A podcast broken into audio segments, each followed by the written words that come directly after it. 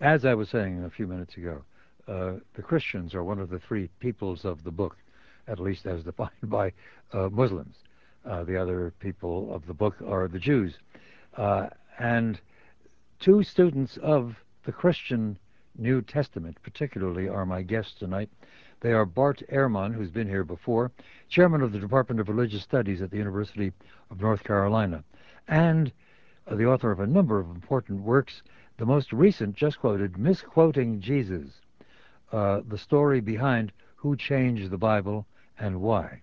Our other guest is Margaret Mitchell, who's also been here before. She is professor of New Testament and early Christian literature at the University of Chicago's Divinity School. And she is the co editor of the first volume of a new major series, The Cambridge History of Christianity. You would both agree, I'm sure, that uh, for uh, that, that our New Testament, or your New, New Testament, is uh, far from the original words that we received. That is, uh, it was done in Greek in the main, and it has been copied and uh, copied and copied again by scribes. This is the way in which Bart Ehrman defines the problem. And those scribes, over the many years, have not only made uh, accidental errors in their copying, but of course have also made intentional alterations. And all of this, in addition, needs to be added to a more basic fact, which Bart Ehrman covered in an earlier book, that there were many other potential gospel documents and potential biblical documents which were excluded when finally the New Testament was put together. Therefore, the question that you press, Bart, is how can we trust, how can we know what the early Christians originally meant and believed and experienced? Well, that's right. I, a lot of my students in uh, North Carolina uh, just assumed that the Bible dropped from heaven a few years after Jesus died, and as uh, you did when you were an undergraduate at Moody Bible Institute. Uh, yeah, well, I I too believed that the at that time that the Bible was uh, inspired by God, given by God to humans, and that uh, basically the Bible I was reading, which of course was an English translation of the mm-hmm. Bible, mm-hmm. was uh, without any errors. But of course, the great word is it was inerrant. Inerrant. Inerrancy is a fundamental uh, conviction of the school of Christianity that is commonly called fundamentalism. Yeah, that's right. Uh, the uh, the idea is that uh, the Bible is is without mistake in everything it says, mm-hmm. Uh, whether it's dealing with doctrine or Christian practice, or if it's dealing with scientific statements, that it, it's completely without error. And when Jerry Falwell or Charles Colson or any one of a number of others uh, uh, assert it's in the book, therefore it's true, that's the basis on which they make that assertion. Uh, that's right. It's based on a prior assumption that this is the book that God has given His people, yeah. not just not just uh, that God's given given people their scripture, but that God's given the very words of the text. Uh, that's a, that's an assumption of fundamentalism. Now, is that assumption obviously incorrect, or might you argue if there have been errors or variations and uh, and difficulties in the translations from one language to another, God, after all, has overseen the whole process, and those errors are in essence of his causation and meant to somehow deepen our understanding. Well, I think that religious communities choose canons of texts and then they choose ways of valorizing or describing why those are the texts that they mm-hmm. chose to live by. Um, and one of those models is a model of inspiration that holds that individual human beings basically just held the pen and God whispered it into their ear and they were responsible for transcription rather than for authoring these texts. Um, that's only one model of inspiration, but it goes hand in hand with the inerrancy conclusion that Bart was just discussing. It's so interesting to look to the text of the New Testament itself, and particularly to the fourth of the Gospels. The first three, Matthew, Mark, and Luke, are the so called synoptic Gospels. They tell the story. The fourth, by John, whoever he was, has sort of a different purpose. But you remember, of course, the opening lines. In the beginning was the Word, and the Word was with God, and the Word was God. That seems to insist on uh, the Bible, rather the New Testament, as somehow conveying directly God's will, God's message, God's truth. Yeah, the uh, that verse is sometimes read that way uh, in in some uh, in some circles. But if if you keep reading the uh, beginning of John, uh, in verse 14, it says that the Word became flesh and dwelt among us, and we beheld His glory. Uh, so, in fact, what what this as of the only begotten of the Father, full of grace and truth. Exactly. So this is actually a reference to Christ, who is a, is the Word of God who's become a human being. It's not a not a reference to the uh, to the Bible or to the New Testament, to the words that we find in the Christian Scriptures. It's a reference to Christ Himself, who's the Word incarnate. Now, before we go to the New Testament as we have it, and the many uh, additions or emendations it has gone through, let's go to that which is covered in an earlier book of yours, Bart, namely the battle of the first century over what should be included in the testamentary canon. Yeah, in fact, these battles over which which books to include, which gospels to include, which epistles, uh, took place over uh, more than just the first century. It, it was uh, it started out in the first century, but a battle that continued on for several centuries. Uh, we know that there were a number of Gospels that were available, for example, not just Matthew, Mark, Luke, and John, but we know of the Gospel of Peter, which we still have, or the Gospel of Thomas. Uh, we, we've discovered some Gospels in modern times, the Gospel of Mary, the Gospel of Philip, and there were different Christian communities who thought that these books were scriptural authorities. Uh, eventually, though, uh, the Christian church had to decide which books are going to be accepted as scripture, and it ended up with the uh, four Gospels that we know. Where the is the final decision made?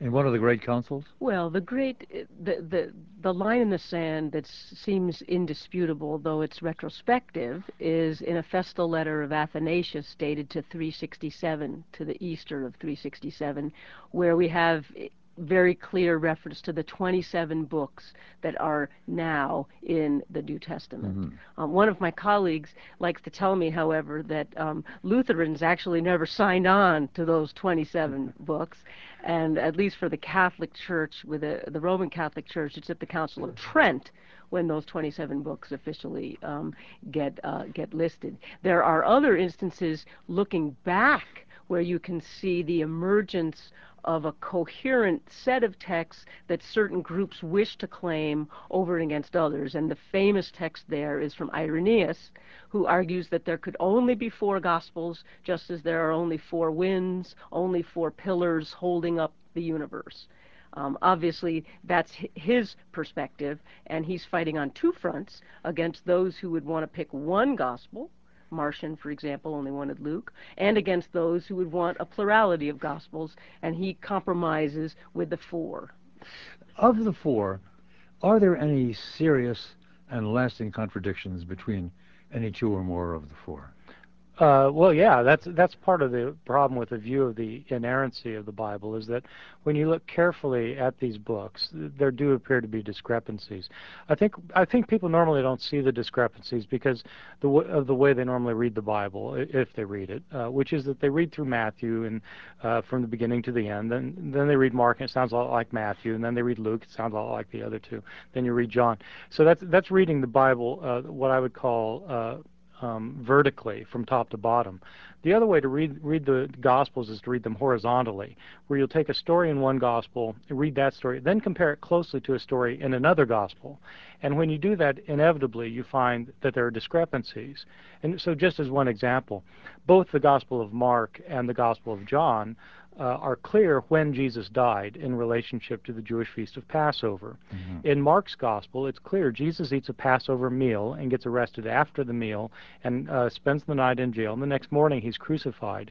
In the Gospel of John, however, it turns out that Jesus is uh, put on trial and sent off to be crucified on the day before the Passover meal was eaten. Uh, and so it depends which gospel you read. What are the differences in the treatments of the resurrection story? Of the resurrection story? Well, the most significant one um, is one that Bart treats in his book, and that has to do with the Gospel of Mark, which most critical scholars agree, and I, I certainly think, is the earliest of the synoptic Gospels, and indeed the earliest Gospel probably that we have. Well, Mark's Gospel in our best manuscripts actually ends at verse 16:8 and those who are following along in a New Testament probably have a footnote that demarcates then verses 9 through 20 and says something like other ancient witnesses add because our best manuscripts do not have that section of the resurrection appearances at all. Now, it's not true that Mark, as sometimes it's said, Mark doesn't know the resurrection of Jesus. That's not true. Mark prophetically declares that Jesus is going to be risen, and when he does, he goes before you to Galilee.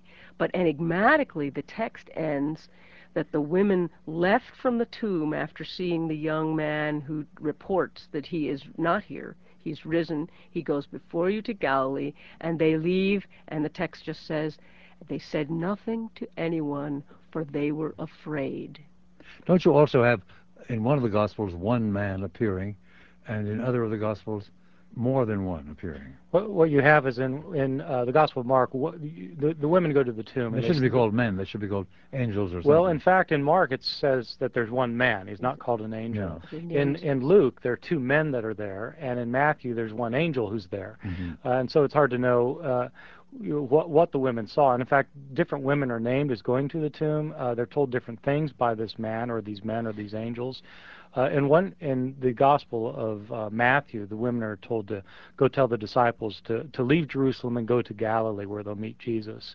In uh, in the account by Luke, in fact, the disciples are told, "Don't leave Jerusalem, stay there," and that's where they meet Jesus, is in Jerusalem. This tonight, I think, Bart, is your third, possibly your fourth appearance on this program. Yeah. I've always been fascinated by the very interesting books that you've done. Uh, but this one begins with sort of a, a confessio pro vita sua, uh, which I've not had before, and we, one learns from it. It's not an apologia pro vita sua; it's a confessio, and one learns from it that you started as a Christian, as an Episcopalian of moderate involvement. Then you had a born again experience, and that turned you into a kind of fundamentalist, and indeed you then hied yourself quickly to the Moody Bible Institute here in Chicago, where you got the full degree, and then went on to Wheaton College. Went from a fundamentalist institution to an evangelical institution, uh, and originally you were a believer in the inerrancy and the absolute inspiration of the uh, New Testament.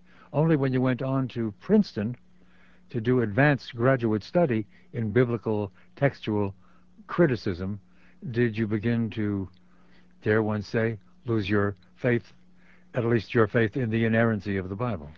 Well, that's right. It was uh, it was a long uh, a long journey uh, for me. I, I was introduced to Chicago by coming to Moody Bible Institute. Mhm. I was actually originally from Kansas, and uh, so when I was here studying at Moody, of course, I subscribed to the views that are held at Moody. Uh, this is back in the uh, early 70s, and uh, I was very much a believer in the inerrancy uh, of the Bible. But as I studied the Bible more and started uh, finding that there were passages that were very hard to reconcile with one another, I, I gave up my earlier attempt to reconcile everything and realized that there were in fact discrepancies in the Bible, which made me understand it more as a human book uh, rather than a divinely given book, and that that changed everything. A for me human book and a multiply authored book. Multiply authored uh, with authors who come from different situations, who have different ideas, uh, who have different points of view, and these points of view, uh, I think now shouldn't uh, we shouldn't attempt to reconcile these various points of view because then we're robbing each of these authors of his own integrity. Uh, so that what Mark has to say is different from what Luke has to say, which is different from John or Paul. But And- apart from those uh, authors, whoever they are, of the uh, original uh, four Gospels, you're also arguing in this book that those who copied the Gospels before we had printing, before Gutenberg kind of gave it uh, a sort of a concise representation in printed form, those who, the scribes who copied the Gospels, altered them considerably. Yeah, that's actually the point of the book. Uh, the, the book isn't so much about the differences among the Gospels. It's really about the scribes who copied these texts and how they changed them. Sometimes they changed them accidentally when they were tired or they were incompetent. They, they simply made mistakes. And other times they uh, intentionally, it looks like, they intentionally changed the text to make them say what they wanted them to say. Well, some commercials are overdue. We render unto Caesar the things that are Caesar's, as well as unto God the things that are His, capital H. And so we pause briefly for uh, some commercials. But then let's look, look at some of those changes that were intentional rather than merely accidental, and what they have to do with the evolution of Christian theology and Christian doctrine.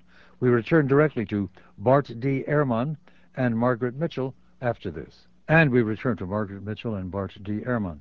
Margaret Mitchell has done vast and significant work in the history of early Christianity. She is professor of New Testament and early Christian literature at the University of Chicago Divinity School.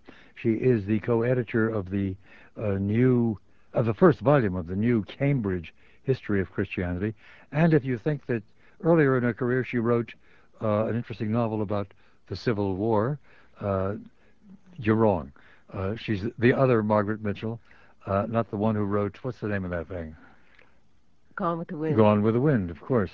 Bart D. Ehrman, chairman of the Department of Religious Studies at the University of North Carolina at Chapel Hill, has done such books previously as Truth and Fiction in the Da Vinci Code, Lost Christianities, and Lost Scriptures. Those are three separate books.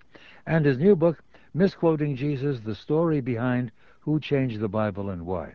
Let me ask you, Mark, to find out of the many, many things that you deal with in the book, one major emendation or alteration which really altered Christian doctrine as well. Well, uh, I think I think the uh, one passage that has uh, probably most affected things uh, historically for the for the history of theology is a passage that's uh, sort of tucked away near the end of the New Testament in the book of First John. Uh, as um, as many people know, the, the doctrine of the Trinity, as it's classically phrased, that there mm. are three three persons but only one God, is is not expressed explicitly anywhere in the Bible. It's a doctrine that comes as people uh, read the read the Bible and they see that God, the Father is God, Jesus is understood to be divine, and the Holy Spirit is divine. There are three persons, and yet the Bible affirms there's only one God, and so the doctrine emerges that there are three persons but but one God. But nowhere in the Bible is that explicitly stated, except in a in a verse in 1 John chapter five verses seven and eight, where in the Latin Bible uh, the Latin Vulgate, which was which was the Bible of the Middle Ages, it states that there are three who are in heaven the Father, the Word, and the Holy Spirit, and these three are one. Well, uh, when when uh, scholars started compiling a Greek New Testament instead of the Latin Bible in the 16th century, the scholar who first put put one together and published it was a was a scholar named Erasmus, and he didn't include this verse. Is that the great Erasmus? yes, this is the great uh, the great Erasmus, the the humanist of Rotterdam. He uh, he put together the first published Greek New Testament and didn't include this verse about the three who are one. And uh, Latin theologians uh, went went ballistic on him, and they said that uh, you know that, that he's trying to get rid of the doctrine of the Trinity. And Erasmus pointed out that this verse isn't found in any of the Greek manuscripts. And uh, the, the apocryphal story is that he put forth a challenge. He said, if you can produce a Greek manuscript that has this verse in it, then in my next edition I'll include it. And uh, as the story goes, they actually produced a Greek manuscript. Uh, in other words, they had a scribe copy out the Greek, and then at that point, they he added the verse. They presented this uh, this uh, manuscript to Erasmus, who was true to his word, and in his subsequent editions, he included the verse, even though it's not in any any of the early Greek manuscripts. And those later editions of Erasmus were the one were the ones used by the King James translators. So that's how the verse came into the English Bible, is simply by this accident of history. Wow, truly fascinating. Now, Margaret Mitchell, you will not object if I tell our audience that, apart from you being a very important New Testament scholar, you are a Catholic. Uh, and in Catholicism, uh, the phrase in nomine pater filius et spiritus sancti occurs again and again. Um, and that's in the name of the Father, the Son, and the Holy Ghost. How do you react to the argument and to the interpretation that we've just heard from Bart Ehrman? Well, I agree completely with the exegesis of this so-called comma Johanneum in First John. Um, but I would point, and I don't, I'm not pointing as a Catholic, but as a Pauline scholar, right. to Second Corinthians 13:13, which says, "The grace of the Lord Jesus Christ and the love of God and the fellowship of the Holy Spirit is with all of you." So there is actually at least one other place where one can point to a Trinitarian motif within the, the New Testament itself. And that dates now, how far but back? I but but the but the the larger question is, uh-huh. and this is I think the the, the really exciting um, implication of this discussion of the text of the New Testament is what is it that we expect from a scriptural tradition? In other words, is it a fixed thing that is merely to be handed on with very, almost no fingerprints on it from a kind of deposit of secure teaching? and it's really that's what Christianity is, or is a tradition, and maybe you're going to hear me as a Catholic saying this, but I think I'm saying this even more as a historian of early Christian exegesis, is a tradition, a living thing, such that changes are not only violations of an early sort of ground level foundation, but they're also part of what you do with a religious tradition, is that you adapt it and you hand it on. So this relationship between continuity and change is ultimately what's at stake in this discussion, I think, of how the New Testament comes about. Uh, yeah, let me. I, would love to respond to that. I, I, agree with Margaret that you find Trinitarian uh, impulses in the New Testament. I mean, another famous passage, of course, is Matthew chapter 28, where Jesus gives the Great Commission and he tells his disciples to go make disciples of all the nations and baptize them in the name of the Father, the Son, and the Holy Spirit. So you you obviously get all three named. Uh, but it is not there asserted that they are all part of one triune God. That's right. You don't have what what I was trying to argue is that you don't have the explicit doctrine of the No. Trinity where you have three persons in one God, Mhm. uh, except in this verse in uh, 1 John uh, 5 7, which which wasn't originally in the New Testament uh, and just came into English by an accident of history. We are about due for, again, some commercials. But let me just quickly recall something, uh, an event on this program quite a number of years ago. In fact, uh, Hans Kung was teaching one quarter or uh, maybe two quarters in a row at the uh, at the Divinity School of the University of Chicago. He's done that more than once. One of the great Catholic theologians, but one not always in good repute with the Vatican, as we know. And Kung, who's been very interested in Christology, I guess one would call it, and has done many books on that, said with great intensity on this program one night. He was the sole guest, and I was fascinated talking with him. He came to, he said, What is the ultimate question? And he was so excited in stating it that he relapsed into his native language, German. He says, Aber wer war er, diesem Jesu? But who was he, this Jesus? And that is a question, of course, that one has to address to New Testament scholars working from the materials which are all of them dealing with this Jesus. What can we read? The great quest for the historical Jesus, as announced as a scholarly uh, pursuit by Albert Schweitzer. I'm kind of wandering through languages at the moment, but uh, in the sub the subtitle of his famous book is um, uh, Der Besuch dem historischen Jesu, the search for the historical Jesus.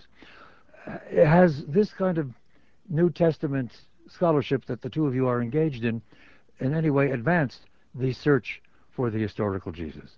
That simple question we will address in about three minutes. And we return to Margaret Mitchell, professor of New Testament and early Christian literature at the Divinity School of the University of Chicago, and to Bart Ehrman, who is chairman of the Department of Religious Studies at the University of North Carolina at Chapel Hill, and whose uh, new book, Misquoting Jesus The Story Behind Who Changed the Bible and Why, is more or less the textual basis of our discussion tonight. But I was referring to uh, a book of many years ago, namely the one uh, by Albert Schweitzer, uh, titled Von Reimarus zum Wrede, originally. Those are two uh, early, well, one early and one by his time late in, attempt, uh, interpreter of the historical Jesus. And then the subtitle, Der Besuch dem historischen Jesu, the search for the historical Jesus. Has the search for who Jesus really was, what he really said, what he really represented uh, re, uh, reality and transcendent reality to be. Has that search been advanced by the kind of work that you and Margaret do? Well, what I what I would say is that uh, the only way to have access to who Jesus really was, to the things that he said, or the things that he did, are uh, if we have records from the, from the ancient world that, that talk about Jesus. Mm-hmm. And these, the uh, the oldest records we have happen to be the ones that are in the Gospels. Uh, and the problem plus, is plus Tacitus. Well, Tacitus refers to him. Josephus refers to him. Suetonius may refer to him. Yeah. Pliny the Younger may. But so, but basically, if you want to know what Jesus said and did, uh, we we we're restricted Sure. to Christian sources. Uh, but we don't have the originals of any of these Christian sources, including the books of the New Testament. Uh, and the, the copies that we have of these books all differ from one another in numerous ways. So before one can even begin the historical question about who Jesus was, what he said and did, one has to see what the textual basis is for that for that kind of historical reconstruction. Uh, so one has to reconstruct the text before one one can then go on to reconstruct. Well, then how the are we? That is, how are the members of your guild, New Testament scholars, doing on reconstructing and getting back to the original text? Well, that's the question that, that drives the, uh, the the discipline called textual criticism. Sure. Uh, uh, do we have the? Can, are we able to reconstruct the original text? And I and I think in uh, probably most instances we're probably about as close as we're ever going to get. But there are there continue to be questions about some verses, uh, some passages, what they really said, uh, and the the decision you make concerning which manuscript you go with uh, makes makes a large difference in how you understand who Jesus was. Incidentally, one should then uh, address, if only as a sidebar, this basic question: Has the so-called Jesus seminar advanced this study in any significant way? Well, it certainly made it to the front page news and to the bottom of the ticker This is a bunch CNN of guys uh, and originally so pulled together by what's his name, the fellow in California. Bob Funk, who, who just recently died. Did he? I didn't know that. I'm yes. sorry to hear it. And John Dominic Crossan, who used to be here at, um, was it Loyola or DePaul, DePaul. was uh, an important member. And they've published a few books. They're sifting through all the material, uh, trying to determine what words attributed to Jesus are really his. Correct. And they especially gained notoriety because you can find even on the internet, and if you're interested in the Jesus Seminar, should, the inaugural speech by Robert Funk to the seminar, which was basically saying that we need to take Jesus back from the Babylonian captivity of ecclesiastical circles and hmm. find a Jesus who is has, doesn't have this overlay of theology and of church. Well, have they and it was a kind of rallying cry. have they done something like that? Um, to the satisfaction of some members of the seminar, yes, and there are some celebrated treatments. I think probably some of the most famous are by John Dominic Crossan. Jesus, um, his he has what he calls his big Jesus and his baby Jesus. The baby Jesus is Jesus, a revolutionary biography. Um, and then the bigger one is a Mediter- the life of a Mediterranean peasant. Um, another, which goes to the, I think, pretty farthest extreme of um, skepticism, is by Gerd Ludemann, which is entitled "The Great Deception," which claims that in essence the Gospels eh, basically falsify Jesus and put in his mouth an awful lot of things that he doesn't say. He's a member of the Jesus Seminar. He's a member of the? Jesus Seminar, and he's actually he's a famous story, especially in Germany, because he was removed from his position of teaching um, ministry students at at at uh, the University of Göttingen, um, and uh, in fact there has been um, uh, a rallying on his behalf by scholars in America and throughout the world, because on the grounds of academic freedom that one should, as an historian in the discipline, be able to make certain uh, certain judgments. To come right to it, Bart Ehrman, as the kind of student you are and have for so long been, what's your best estimate, guess, hunch as to whether Jesus believed himself to be the Son of God and or uh, a portion of or an emanation of the Godhead? Uh, well, my view on that is that Jesus Jesus may well have thought of himself as a son of God in the sense that people who are uh, intimately connected with God are connected as a, child Sure. is to a parent, uh, and that Jesus, uh, I think, understood himself to uh, be especially close and intimate with God, and I think he probably prayed to God, saying, uh, "Father." Uh, and he probably taught his disciples to pray, Our Father. Uh, and to that extent, he understood himself to be uh, a, a son of God. But uh, I don't think that Jesus understood himself to be uh, himself to be divine.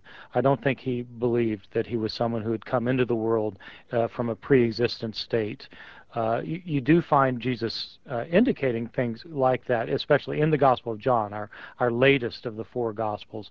But in our earlier Gospels, Jesus doesn't make claims to divinity, and I think the historical Jesus probably didn't understand himself to be divine. Would it be fair to say that of the four Gospels, it is only, uh, or is most fully, the fourth of them, John, the non-synoptic Gospel, which uh, which creates Jesus as God or is an emanation of God Himself?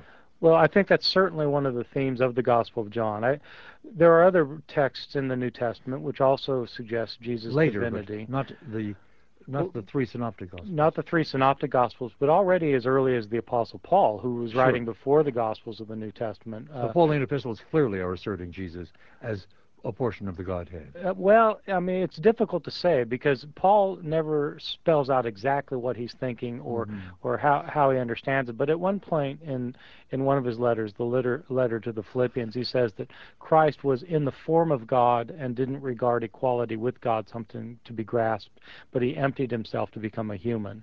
Well, that, that sounds like a doctrine of incarnation. Whether that it's hard to know exactly how Paul understood it, but it certainly has that flavor, I would say. What can we make from the same realm of scholarship that you are drawing from and in which you are both major contributors? What can we make of the story of the crucifixion itself? I think that there is no doubt that Jesus of Nazareth was went to his death at the hands of the Romans because the Roman form of death of rebels in the provinces is crucifixion. I think that is, in fact, with, with E.P. Sanders, who I think is one of the best of the historical Jesus researchers, that seems to be an indisputable fact. It also meets this so-called criterion of embarrassment. Um, that is, that nobody would make up that the founder of our religious cult was a seditionist executed by the Romans. And we find it also, it meets this criterion of what they call um, multiple attestation, meaning different authors in different kinds of texts refer to the same thing. And Paul has Jesus dying on a cross, and so also do the synoptics. And I think that's quite clear. What we do not know, and I'm not quite sure we ever can know, is whether there was or was not collusion of Jewish authorities in the death of Jesus. The gospel accounts are so heavily apologetic because they're trying to do two things at once. They're both trying to punish Jewish co religionists um, who are not on the bandwagon of the Jesus believing movement, and they're trying to show to the Romans we are not a seditious people. So therefore, they progressively, you can watch them do it, take the responsibility for the death of Jesus off of Pontius Pilate, off of the Romans, and and place it onto the Jewish leaders and people.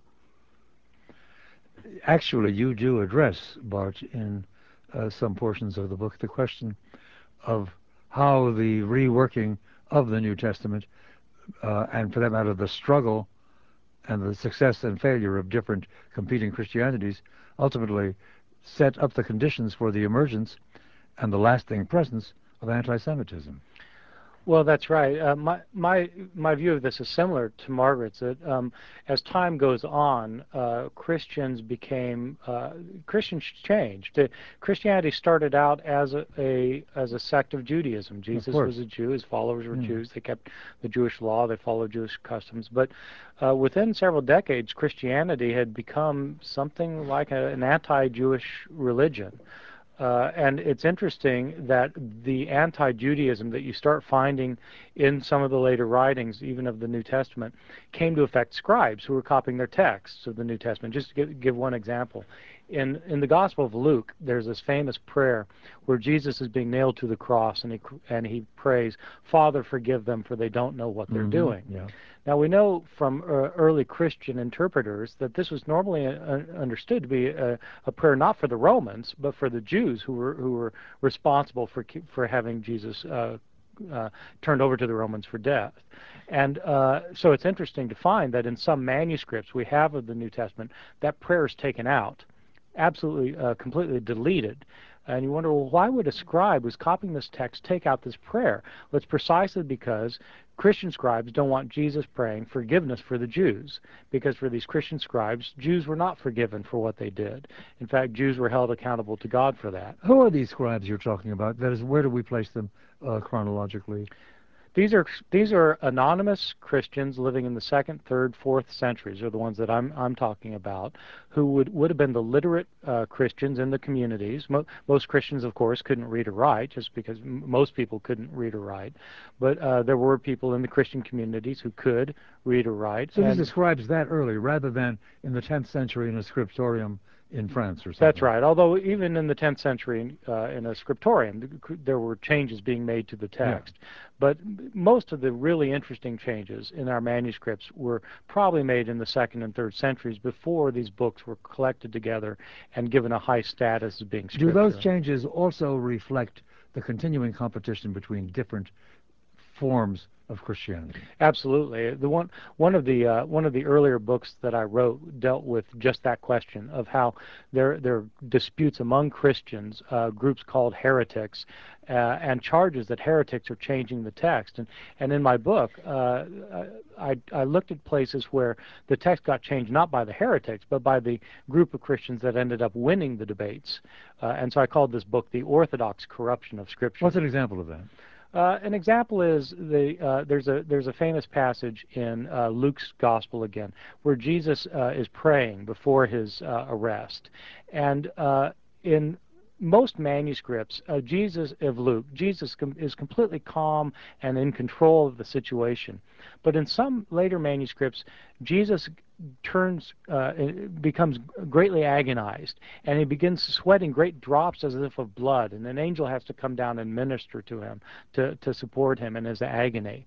This view of jesus in agony is completely against the way luke portrays jesus otherwise and so you wonder why would scribes put this in about jesus being so agonized well the reason they put it in is because this shows jesus to be very human he's he's agonized in the face of death and he's sweating blood. Uh, that's how that's how human he is. He's feeling human emotions.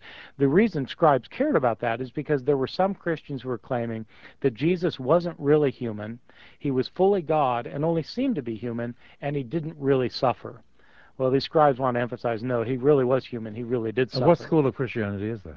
Uh, well, the, the school that said that Jesus wasn't really human it was a, it was a group of Christians that scholars call the Docetists. Mm-hmm. Uh, it comes from a Greek word dokeo, which means to seem or to appear, and so they thought Jesus seemed to be human. He he only appeared to have flesh and blood, and this became then one of the early heresies that came to be condemned in the second and third centuries. Other heresies also make their appearance in this scriptural reworking of the New Testament, do they? whether it's so much on the part of I mean, one of the things, one of the issues that I'd like to toss on the table is what the line is between scribal changes as one mode of changing the text, to use the language that Bart uses, and with which I have a few debates, just because whether that whether the text is as fixed as that suggests, I'm not quite so sure. But that's one mode of dealing with it. But another is how you interpret the text that you have and the choice of which text. And the most famous example there is Marcion, who is flourishing at Rome somewhere around the year 140 and is quite famous for having only one gospel, the Gospel of Luke, and at that his own, according to Tertullian, edited version of the Gospel of Luke. So that, that that's like on the borderline, I think, between um, author scribe and interpreter as one, making changes, if you will, to the text, but also interpreting the text in a certain way in order to have a Christianity without Judaism. Uh, Luke is a little hard to do that with, so you have to slice off the first two chapters, me, and that's what Marcion Let me return you to uh, an aspect of modern religious life, namely the presence of the rise of fundamentalism. I don't quite know its full history, um, but I know that it's it was a, a significant American Christian movement. Uh, where does it date to, in fact? Uh, 19... well, pe people date it to different times, but I think the 1920s is the time That's, when it really becomes mm-hmm. prominent with a with a debate uh, between people who were uh, classically liberal and those who wanted to emphasize the fundamentals uh, of the faith. And the key proposition in fundamentalism is that the Bible is inerrant. Every word is true though obviously you can then argue as to what truth is being conveyed by some words, and that would leave room, I suppose, for debate even within the ranks of the fundamentalists, wouldn't it? And that and that statement that the Bible is inerrant doesn't, in and of itself, determine which scriptural text you pull on for what contemporary debate.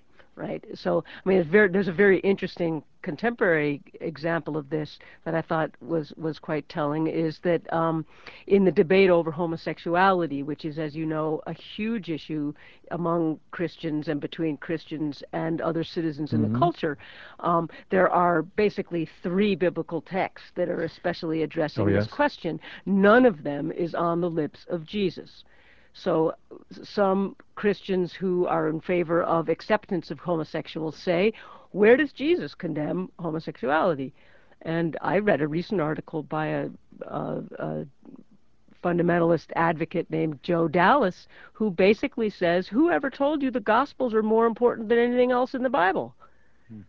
Why not just pull Yes, on there are. Leviticus, pull on Deuteronomy, pull on Paul in 1 Corinthians Right. 6? Pull on Old 'cause Testament It's do. Because it's doing what we want to do. And pull right on. Old Testament as well as New. Right. And so Yes, therefore well- the words of Jesus are not more authoritative Uh-huh. if they don't help you to make that argument. That's right. But you, that, uh, you know, and so what you do is you pull on the Old Testament when uh, it suits your purposes. But if if uh, if you you know if you really want to pull on the Old Testament, then you also don't eat pork, and you stone to death your children when they disobey you, and uh, so uh, it's really a matter of pick and choose. It is. Uh, We are again due for some commercials. I still am just pondering in some confusion.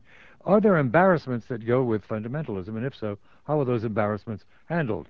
And I will return uh, in pursuit of that and related matters, looking at modern Christianity and its uses of the New Testament. After we pause for this, and back to Margaret Mitchell of the Divinity School at the University of Chicago, and to Bart Ehrman of the Department of Religious Studies at the University of North Carolina. And shortly onto your calls. We're opening the lines right now. The number, as ever, is 591-7200. We're interested in hearing from biblical scholars, plain, ordinary readers of the Bible, uh, religious uh, persons of clear conviction, persons of religious confusion, or of r- religious disdain, uh, for that matter, or simply um, uh, what other categories are there? I've kind of covered atheist, agnostic, and religionist of various varieties. 591-7200 is the number. The lines are now open for you. Also, if you're listening over the internet at some greater distance, uh, the other expedient, of course, is to reach us via email, and we try to read some of that email on the air. The address being extension 720 at tribune.com. Extension 720 at tribune, T-R-I-B-U-N-E dot com, or 591 7200. We'll be on to the phones, I do predict and virtually promise, in about 15 minutes. But I want to come back to modern Christianity uh, and to fundamentalism, which does argue the inerrancy of the inspired word of the Bible. I guess they mean both the, the Old Testament, that is the Hebrew Bible, and the New Testament, the Christian Bible. How then do they handle the embarrassments that you and people like you keep turning up for them? Uh, well, I think I think the the line of most uh, educated fundamentalists is that the the Bible uh, is given by God uh, in an inerrant form, but but that the original uh, Bible, so the, the what they call the autographs, the the originals of the books, were the ones that God inspired, and that of course as humans copied these texts, they uh, human hands make mistakes, and so the idea. Why would God allow that to happen?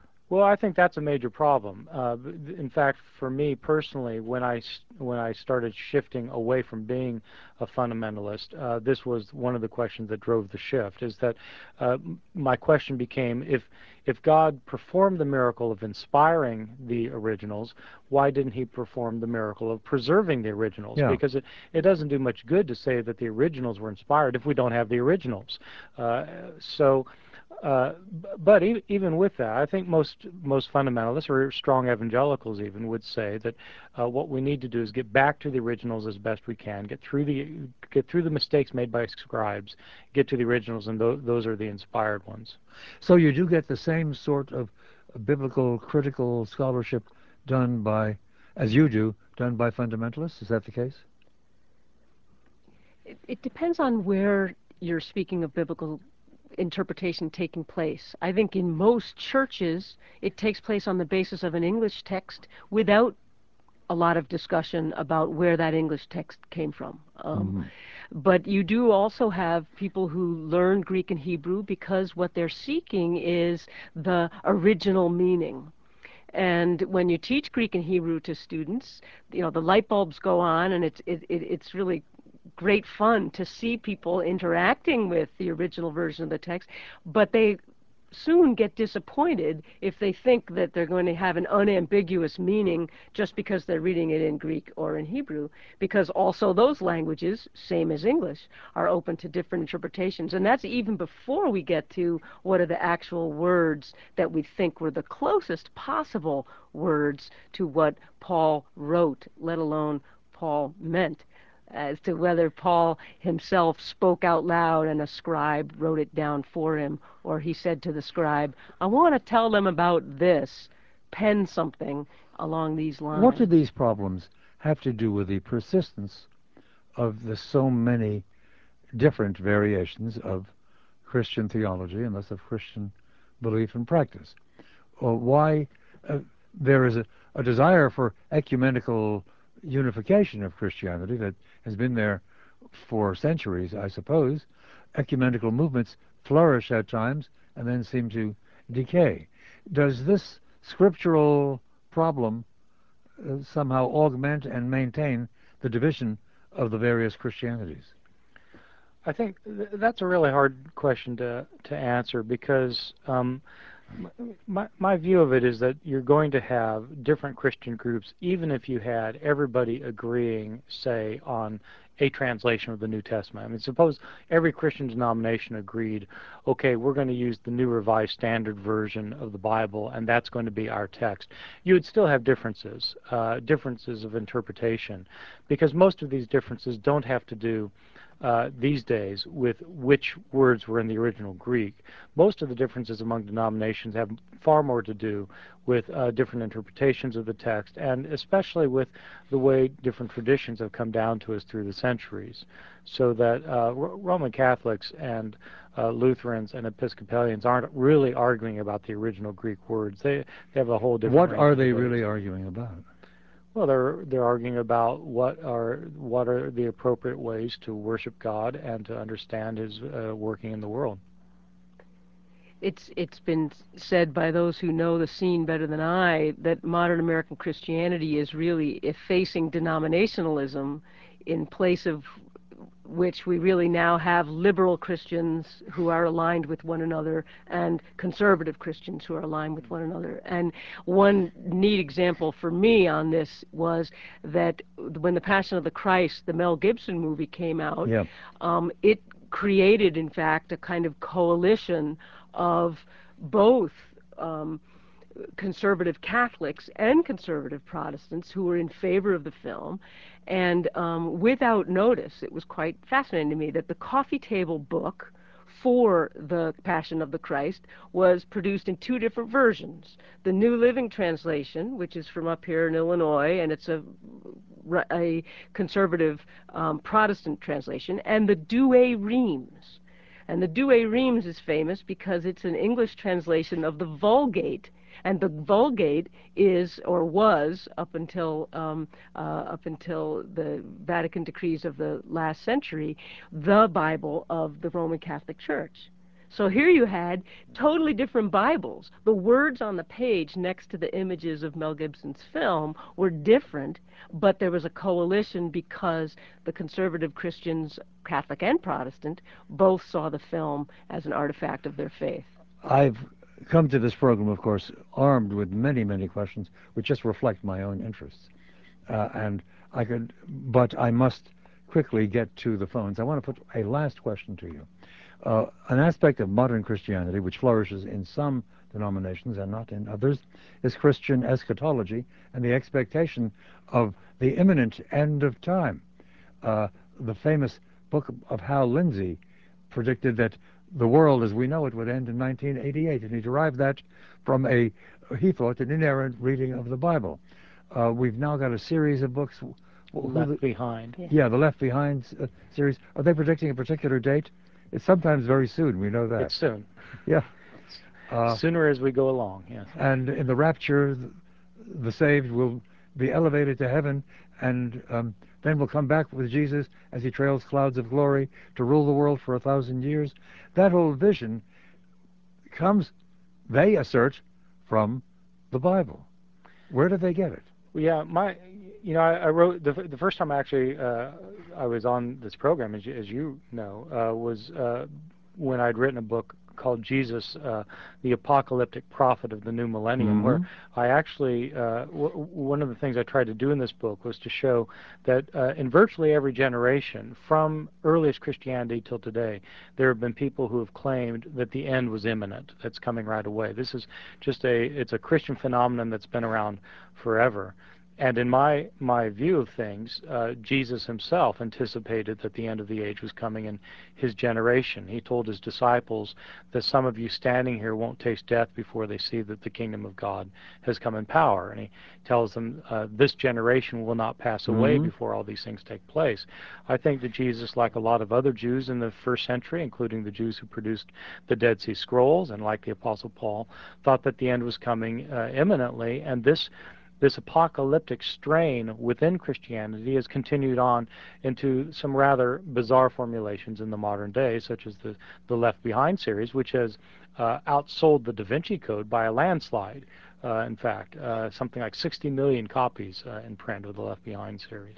But people like that uh, do find in the textual in the textual sources particular proof of their predictions, even though the predictions always, up to now, have turned out to be wrong predictions about the end of time. Well, this fits in with what we were saying before about, you know, it's impossible to swallow the whole watermelon at once. So even those who think that the Bible is inerrant cannot have it all inerrant all at once. And so you draw on such texts as 1 Thessalonians 4 and 5, which are, in fact, it's the earliest Christian text, we think, that's in the New Testament, and the ever popular favorite, the book of Revelation. Um, and this is also this apocalyptic eschatology, meaning an idea that the end of the world is going to come suddenly, not mm-hmm. gradually. Um, this is a worldview. It's not just a text. It's a worldview that those who um, imbibe these texts kind of put on like a mental helmet or a kind of software, startup software. And it enshrines a view of the world as this time versus the future time, about to happen. Us, sons of light, versus you, sons of darkness. Um, we who are sober versus you who are drunk, and so on. And it's an explanatory scheme that for a lot of people works to make sense of their reality. Um, that I mean that that's in essence why it's so popular, and it has, as Bart has nicely put it, these cyclical returns. There's always the problem when it doesn't happen, and um, cognitive dissonance is one way ah, of dealing with the very that. term. At last, your work touches upon my uh, my uh, trivial scholarly field, namely social psychology. The term cognitive dissonance was coined by Leon Festinger, a social psychologist. In fact, one of my professors when I got my degree at the University of Michigan. And Festinger's book, When Prophecy Fails, deals with such an apocalyptic cult, which actually flourished here in Chicago and also in East Lansing, Michigan, for some reason. Uh, and uh, Mrs. whatever he calls her in the book, Mrs. Uh, Birch or something, uh, who was the leader, uh, predicted the day was coming. The Martians were going to land and take off the uh, the saved, and all the rest would perish. but the Martians, they went, they went down to the lakeshore in Chicago, expecting the Martian UFOs to land, but they didn't. And then the great question was, what do we do now? Some lost faith and were angry, but many others, after a while, got a great reinterpretation that their faith had sort of saved the world, given it a temporary extension before the apocalypse. And then they began to try to evangelize and to proselytize to persuade others of the legitimacy of um, their mission. Whereas until then, they'd been very secretive and esoteric. That may be and Festinger argued that's probably a process which has gone on again and again over history. Well, that's right, and some people have applied that to the understanding of uh, early Christianity. That yeah. that uh, as in this U, these UFO expectations, uh, in early Christianity, there was an expectation that the end would come soon or Jesus would return. And when it didn't happen, what did the people do? Well, mm-hmm. some, some, probably gave up faith, but what happened is the church became more missionary then, uh, in order to convert more people to the same to the same point of view as a way of kind of um, uh, dealing with the problem of, uh, of frustrated expectations. I've got to ask, because lots of our listeners are wondering this. Uh, looking at all these things this way, do you remain a Christian? Bart, do you? Uh, I don't. Uh, I uh, I stopped being a Christian some years ago. I, I'm an agnostic. And Margaret? I was born a Catholic. My parents died Catholics, and I'll probably die a Catholic. And with that, we will pause and take care of some commercials, then right on to the phones and to the email. 591-7200. I see one line available again on um, uh, the phone bank. And of course, the email is infinite, extension 720 at tribune.com. We will be directly on to your calls and emails after this.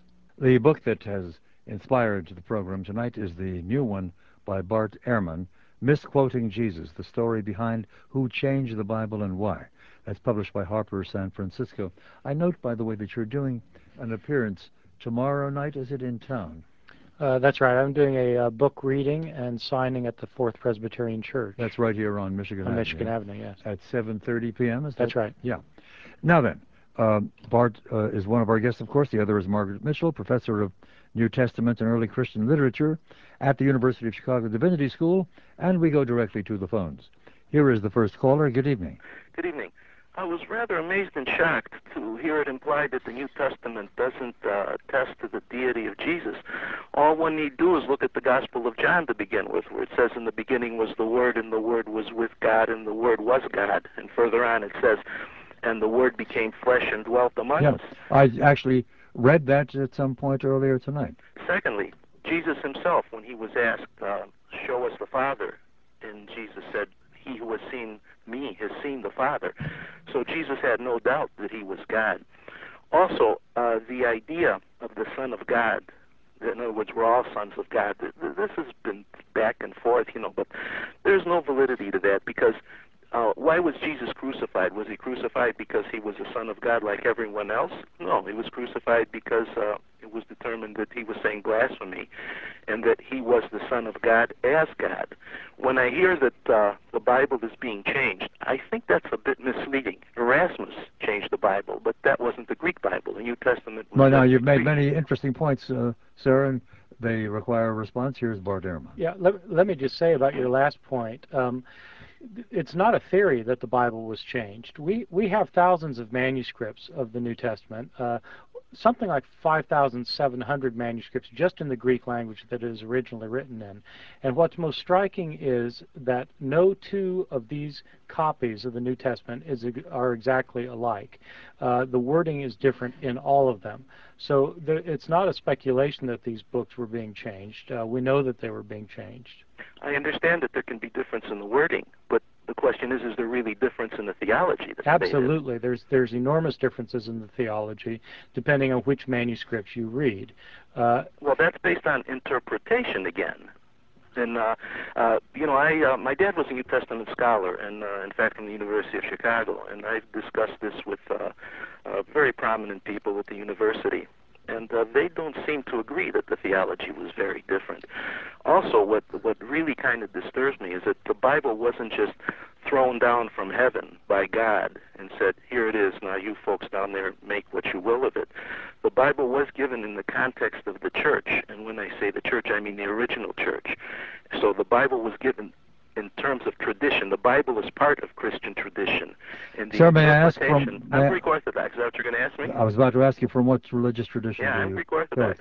And yeah. uh, so the Bible, the context is within the church, and it's not just the Bible, it's the Bible plus the interpretation yeah. which the church has given it, and I mean the original church. I don't well, we go back to the Reform. Clearly and articulately argued. Let's get some further response from Margaret Mitchell. Well, I think that um, we we did mention actually the prologue to John, and um, so to go back to your original point, um, the, the, it is true, especially a verse we didn't get down to in 118. It says, "No one has ever seen God." And then it says um, that that the the only begotten God, the one in the bosom of the Father, this one has exegeted him. Um, this is one of the closest places in the New Testament where it's said of Jesus that he is God. In this sense, he's the only begotten God, but he's the one in the bosom of the Father. But this is not on the lips of Jesus. This isn't Jesus saying, "I am this." This is a um, this is the prologue, which is talking about Jesus.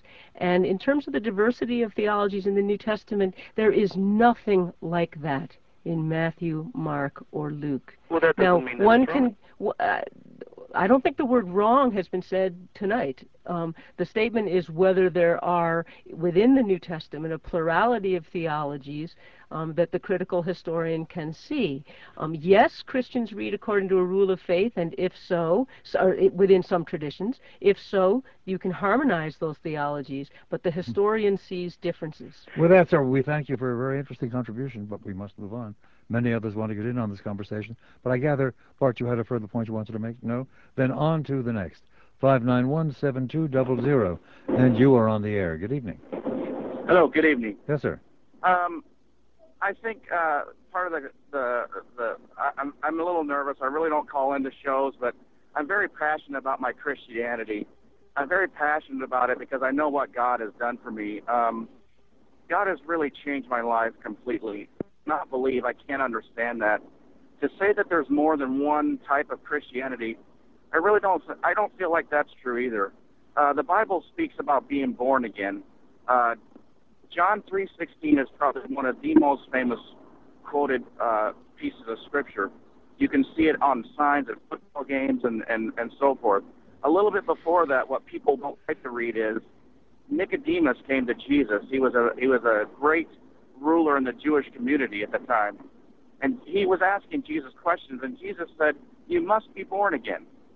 There's no other ways around it." So to say when people ask me about my religion, I'm not religious. I'm a Christian. Well, what faith are you? I'm not. I'm a Christian. I happen to go to a Baptist church. I happen to be a Baptist minister.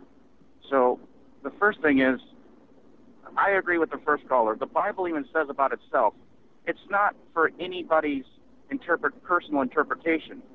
And yes, I know that the Bible's been changed. I realize that. Why did God do that? Was one of the questions somebody asked. Why did God allow His Son to die on the cross? for a wretch like me, so that I could be set free of my sins. The same God that allows disasters to happen and take back his unprotecting or his protecting hand rather is the same one that allowed his son to die for me and you and the whole world the bible says a, a strong statement of faith does it require a response there are differences, I think, in the positions individuals I, I, take. Actually, I think I would just like to say that that um, that I think that one can respect different genres, and the genre we just heard is a genre of testimonial, yes, and as such indeed. we accept it. Um, the conversation that we've been having tonight is a conversation about history, and as such there are different canons and warrants and evidence that need to be upheld. So as much as your personal testimony is extremely important and has been heard, um, it is not necessarily um, contingent uh, uh, uh, as a as a fact in relation to the ancient Christian sources, where they came from, and what their wording is. And with that, on to another 591 7200. Good evening. Good evening. Thank yes, you. I'm somewhat in congruence with the first caller. However, there is a difference, and that is, as a Catholic, I am most grateful that we hold that yes, it is Scripture and tradition, the latter being borne out by Jesus having commissioned the apostles to teach, and in fact said, He who hears you hears me. Where we would differ, however, is that it's also very clear that on numerous occasions Jesus commissioned Peter to be the prince of the apostles. Hence, his successors, the popes, are those whom we look to for ultimate authority. And I would also posit that Jesus himself desires unity under his successors, uh, or rather the apostles and their successors, because one of his uh, last prayers was, Father, may they be one even as you and I are one. Therefore, I cannot in any way countenance that the thousands of different Christian denominations are in any way pleasing to Jesus. response? Nothing? Why not? Already in 1 Corinthians, a letter written 51, 52, 53, Paul exhorted a tiny group of maybe 75 Christians in the city of Corinth to be united because they were having divisions. Um, the problem of unity and division has been with Christian history as long as it's been recorded, and we live it and we experience it um, still in the world today. All right, thanks to that caller. Here's an interesting email I've got. Um, clearly, there are lots of people who are believers in a more uh, fundamental quality or faith than the two of you are, uh, and they are responding both via telephone and in email as well. Listen to this one. Why do you seldom, this is addressed to me, why do you seldom have Christians on your show when you do religious topics? Uh, no evangelical Christian believes what your guests are saying. My wife and I are listening and laughing at their statements. It's like having Hillary Clinton as a guest on a show titled Conservatives Discuss George Bush. Next time, get someone like Moody Bible pastor E. Lutzer. I will add that he has been on this program, uh, that is, Pastor Lutzer has more than once. Uh, or James MacDonald from Harvest Bible Chapel in Rolling Meadows. They are articulate, nationally known authors who are actually Christians. My ears hurt. I have to go now. We have often had evangelicals from uh, and uh, fundamentalists from various local institutions Trinity Evangelical University out in Deerfield, Moody Bible Institute here, Wheaton College, etc. Yeah, let, let, me just say to that, uh, to the person who sent in the email, that um, my my uh, uh, my opinion about this is that the the kinds of historical information that uh, I talk about in my book, uh, misquoting Jesus, isn't the kind of historical information that is that is uh, subject to dispute by people who are evangelical or people who are liberal or people who are Christian or non-Christian. It, it actually deals with historical information. Uh, I mean, it's a historical fact that we have these thousands of manuscripts and they differ from one another, and we have to decide what the original New Testament uh, was. Uh, th- this isn't a matter of interpretation or a matter of a liberal bias. It's a fact, and in fact, it's a fact that I learned first when I attended Moody Bible Institute. So that uh, I, I, don't think it's a laughable matter. I think it's a serious matter, and I think that it's uh, something that everybody has to take account of. With that, we pause for a quick round of commercials, then directly back to the phones and to the email 591 7200 and extension 720 at tribune.com. And back to Margaret Mitchell and Bart Ehrman. I think we've heard uh, in the calls and even in some of the email that I've read a certain resistance to what the two of you are saying, uh, a feeling on the part of fundamentalists and possibly evangelicals that this somehow betrays the meaning and the value of Christianity. Uh, who does this sort of scholarship? Is it mostly disaffected former Christians? Uh, well, no, actually, uh, I, I, have to say that I, uh, even though when I was talking about some of my other books, uh, my comments may have struck uh, readers as being offensive to their Christian views. The the things I talk about in my book, Misquoting Jesus, are uh, are views that are shared widely among scholars, evangelicals included. In fact, mo- most uh, most of the scholars today in America, at least, who work on the manuscripts of the New Testament and try to understand why there are differences and try to reconstruct the originals, most of those scholars are evangelical Christians. Uh, I'm I'm a peculiar figure uh, among that group. But then there would be a difference between the evangelicals and the fundamentalists well, as we, to the legitimacy and plausibility of this kind of research. No, no, no, not really. Uh, well, it depends. I mean, it depends how fundamentalist you are. But there, in the in the national meetings of the Society of Bi- Biblical Literature, when we meet as a group to talk about ancient Greek manuscripts, there will be uh, people there from Moody Bible Institute, uh-huh. from Dallas Theological Seminary, from uh, places that are about as conservative as you can get, because they understand it's important to get back to the originals because that's what God inspired. So they know full well there are lots of differences, and they know that scribes changed the text. They have a different theological interpretation of the significance of that, but but the facts themselves they agree on. So perhaps some of the uh, annoyance we're hearing from some callers tonight is that you, Bart, have acknowledged you are what I would call a post-Christian. You once had the faith, but you no longer have it. But surely Margaret Mitchell has asserted she is uh, a birthright and an eternal and a believing Catholic. That's uh, correct. But if you think that only your group is right, um, then you, in, in essence, yeah. as one of the earlier callers did, had to claim that I am not a Christian. Yeah. And um, uh, the the fact is that uh, there are a plurality of Christian viewpoints in the world today, and um, no one group can claim the full essence, the full truth of Christianity. And as I've said, we've had representatives of all of those persuasions and of many major uh, established uh, collegiate or professional institutions, as well as churches, representing both uh, the evangelical and, for that matter, the fundamentalist viewpoint on this program, often in debate, to be sure, with others. 591-7200, the number, and you are the next caller. Good evening. Hello. Yes, sir. Um, my question relates to uh, the differences in the Gospels, and as it was presented to me from a Catholic perspective, um, Mark's Gospel was first, and then Matthew's and Luke uh, borrowed from Mark, but in addition had their own traditions, some of which were identical and some of which were distinctive to Luke and Matthew, and John was of a totally different tradition but their writings, as was presented to me or us in our class, was that uh, the authors of Matthew, Mark, Luke, and John took from their tradition what was handed through them, wrote it down for their own purposes, sometimes with a particular angle which was important to them at that particular time.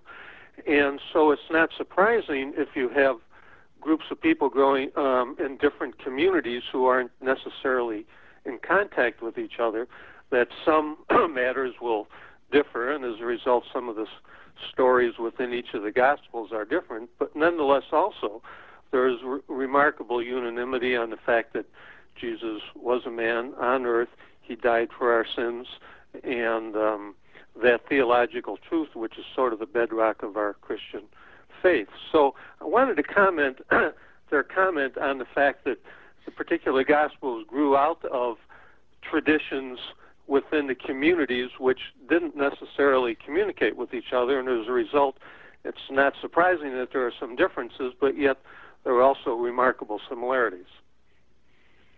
Uh, yeah, I, I think I basically uh, agree with that. Um, that these gospels uh, are all uh, based on earlier forms of tradition that were handed on orally, uh, and uh, eventually came to be written down by different people. There, there's a good deal of unanimity among Matthew, Mark, and Luke for exactly the reason you point out. It looks like Matthew and Luke used Mark and probably had another common source, and John is the one that didn't in my opinion, probably didn't use Matthew, Mark, or Luke, and that's why John's story is so different. Uh, one of the things this tells us is that Christianity was diverse from its very earliest years, and the diversity of Christianity continued down into the second and third centuries when we have Christians believing all sorts of things that might strike most Christians as uh, completely bizarre, uh, and the diversity then continued down through the ages till today, uh, even with some of our callers. We've had Greek Orthodox, Roman Catholic, uh, Baptist callers who uh, are very uh, convinced of their own points of view,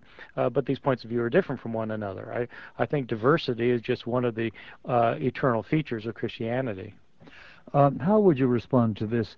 I can only, it's a long, almost essay form that somebody has sent me, so I can't read all of it, but the first paragraph gives the basic theme. The statement of one of your guests that the only that only in the Gospel, according to St. John, did Jesus evince a claim of deity is shocking. Please have your guest read to your listening audience the text of Mark 2 uh, 1 to 12, where Jesus plainly claimed to be God. Parallel passages to this particular incident are, of course, found in the other two synoptics. Also consider Jesus' self-awareness as an early adolescent, recorded only in the account of St. Luke. That's Luke 2:41 uh, and following. For making such a patently false and easily disprovable statement, your guests lack credibility. Uh, well, yeah, I think, uh, of course, we're, Margaret and I are New Testament scholars, so uh, we are familiar with Mark chapter 2, verses 1 through 12. What, what does it say? Let's read it. Well, I, I don't need to read I'll tell you what the story is. I'll tell you what he's referring to. This is the story in which uh, there's a paralyzed man who's brought to Jesus, and um, Jesus uh, sees the man who's paralyzed, and he says, Your sins are forgiven. uh, but some of the scribes are sitting there are reasoning in, among themselves saying that Jesus has committed a blasphemy because no one is able to forgive sins except for God. Uh, Jesus knows uh, that this is what they're they're saying to themselves, and he says, "Why do you reason this way in your heart?" Which, which is easier to say to the uh, paralytic, to, uh, that your sins are forgiven, or take up your pallet and walk. And so, uh, well, it's obviously easier to say your sins are forgiven because there's no physical demonstration that it worked. And so, to demonstrate that Jesus has the power to forgive sins, he tells to the paralytic, uh, So take up your pallet and walk. And the paralytic is healed. He takes up his pallet and he walks. Now, what, what the uh, author of this email is indicating is that this clearly proves that Jesus is God because only God can forgive sins and Jesus forgives sins. Mm-hmm. Therefore, Jesus is God. Uh, in point of fact, I'll, I'll, be interested in hearing Margaret's interpretation of this passage, but uh, it's, it's in fact interpreted in a large number of ways. It's interesting to point out that it's the enemies of Jesus who say that it's only God who can forgive sins. And we know that, in fact, in, in Judaism in the first century, it, uh, there were situations where human beings would proclaim forgiveness of sins. Uh, it happened in the temple when the priests uh, would perform a sacrifice. They would declare that the person who who had brought the sacrifice, their sins were forgiven. Uh, it's also worth noting that in this passage, Jesus wants to show that the Son of Man has power to forgive sins on earth. And then he heals the man. In other words, he's trying to show that it's wrong to say that only God can forgive sins. Humans also have the ability to forgive sins, and he proves it by healing this person. So I, I don't think this at all thinks of Jesus as being himself God. If Mark's gospel thought Jesus was God, why is there no character in the gospel of Mark that says Jesus is God? Or why does Jesus never say, I and the Father are one? Or why does Jesus never declare divinity in any way in the Mark's gospel, if in fact Mark understands Jesus to be God? I simply don't read this, this passage that way. What does Jesus mean when he says, and I'm not sure in which of the gospels you have it, uh, no uh, man comes to the Father but through the Son. Well, but that that he says no one comes to the Father but by me. It's John chapter 14 verse yeah. 6. All of these passages where Jesus appears to be claiming to be divine are found in the Gospel of John. They're not hmm. found mm. in the early That is John. Yeah. That is John, yeah. I think Margaret wanted. Well, just on this on the on the paralytic passage, um, the title that Jesus claims seems very, very clear, and it's the Son of Man that he claims. He doesn't claim to be God, and also the whole text. The question is, who can has the power to hmm. forgive sins except one, i.e., God? But that doesn't mean that Jesus is God. But for Mark's gospel, Jesus works with the power of God. Why? Because at his baptism he received the Spirit. And God Himself said of Jesus, You are my Son. Hasn't there been scholarly argument, disputation, or at least discussion over the meaning of the term Son of Man? In, yes, enormous debate. And Bart had, had, had mentioned earlier that um, that there are biblical texts um, in Hosea and elsewhere where all of Israel is a son to the deity. Um, also, the phrase "son of man," baranosh in, in, in Aramaic, can just mean a human being because it's you know if you're mm-hmm. a son of a man, you too are a human being. But there's also a figure in Daniel seven who is this figure Kabaranosh, this figure like the Son of Man who appears to have a special role in this end time scenario. And the question is did Jesus know this text and refer to it? And if so, did he think he was that figure, or did he think someone else was going to be that figure that was yet to come? And the debate still rages. And the difficulty is also that we don't know for sure if before Christians anyone hung on that text an expectation that this Son of Man was going to come a sort of sociological question. What do you make of the fact, and I think it is an established fact, statistics uh, are, uh, are, available uh, testifying to this simple reality that in America today, the evangelical and fundamentalist churches simply draw larger audiences and hold uh, larger congregations than do uh, the mainline Protestant denominations. Well, my my view of this is that the um, that the world we live in is uh, so filled with uncertainties, uh, and the evangelical and fundamentalist churches provide one thing that people really want, which is they want answers. They people are less comfortable with questions than with answers, and these churches give answers. Uh, and so people find that, uh, I think, uh, comforting. Uh, whereas a lot of the mainline churches uh, are open to variety and they're open to questions, and a, a lot of these churches actually prefer the questions to the answers, and that just isn't comfortable for a lot of people. What are your thoughts on the same, Margaret Mitchell? Um, I'm not an historian of modern American Christianity, but what I read is that also these churches are doing marvelous marketing jobs, and they do what they call side door ministries, which are that they don't necessarily hope to get people in through the front door and into services, but rather they come because social services are being offered in places and in ways that the larger social security net in our country is not taken care of, mm-hmm. and therefore people become part of a community, and it is significant to them. Um, there's some very, uh, very careful and some very effective um, community formation going on in these churches from the things that I read. And with that, uh, we are late for our last batch of commercials. Here, it or they are. And we return to Bart Ehrman and Margaret Mitchell and your calls to them and for them. Here is the next. Hello, you're on the air. Hello. Um, my question's about the non-canonical Gospels, and as I understand it, some were rejected because they were in big conflict or they represented various heresies or whatever. But some were just rejected because ah, they already had enough. Uh, the people talked earlier about four was arrived at. To what extent can they rely on these other books to give them the answers to some of the questions they've been talking about tonight? Uh, yeah, I, I, can say uh, something about that. The uh, the other gospels that we that still survive tend to be later than the four that made it in the New Testament. There's some debate about the Gospel of Thomas, which was discovered in 1945, whether uh, whether it might be as early as Matthew, Mark, Luke, and John or not. My my own view about that is that the Gospel of Thomas is probably about 30 years after the Gospel of John, and that uh, another surviving Gospel, the Gospel of Peter, is probably from about the same time, early second century, and that as we go on, there are more Gospels that start appearing.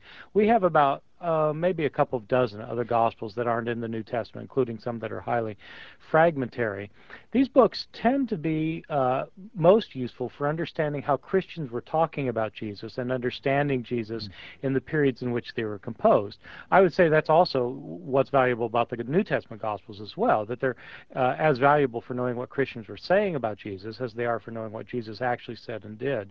But I would emphasize that I don't think these later Gospels, as a rule, really help us very much to know what the historical Jesus was all about. Uh, our thanks to the caller. Here's a curious email that I want to read to you. Some scholars suggest that the early Christians were, and even Jesus himself was, a vegetarian. Citations John Davidson of Cambridge University, the book The Gospel of Jesus. Edmond Bordeaux-Szekely, uh, The Essene Gospel of Peace.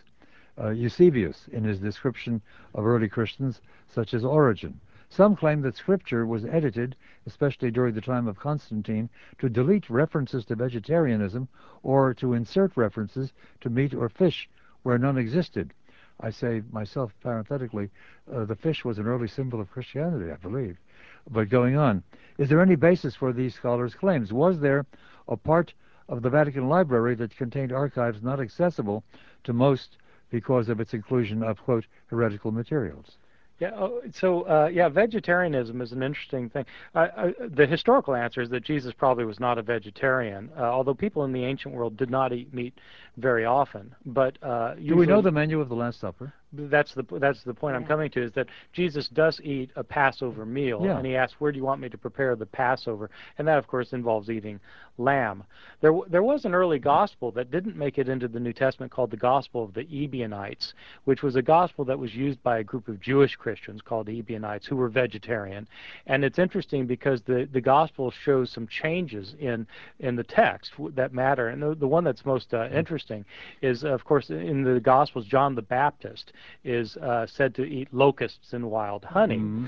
Uh, when you read that passage in the Greek, it says that uh, that he uh, that he ate oncrides and wild honey. But uh, in the Gospel, of the Ebionites they changed a letter, so no longer does John eat oncrides; he eats enkrides, which means uh, pancakes and wild honey. Yeah. So that John the Baptist then maintained a vegetarian diet.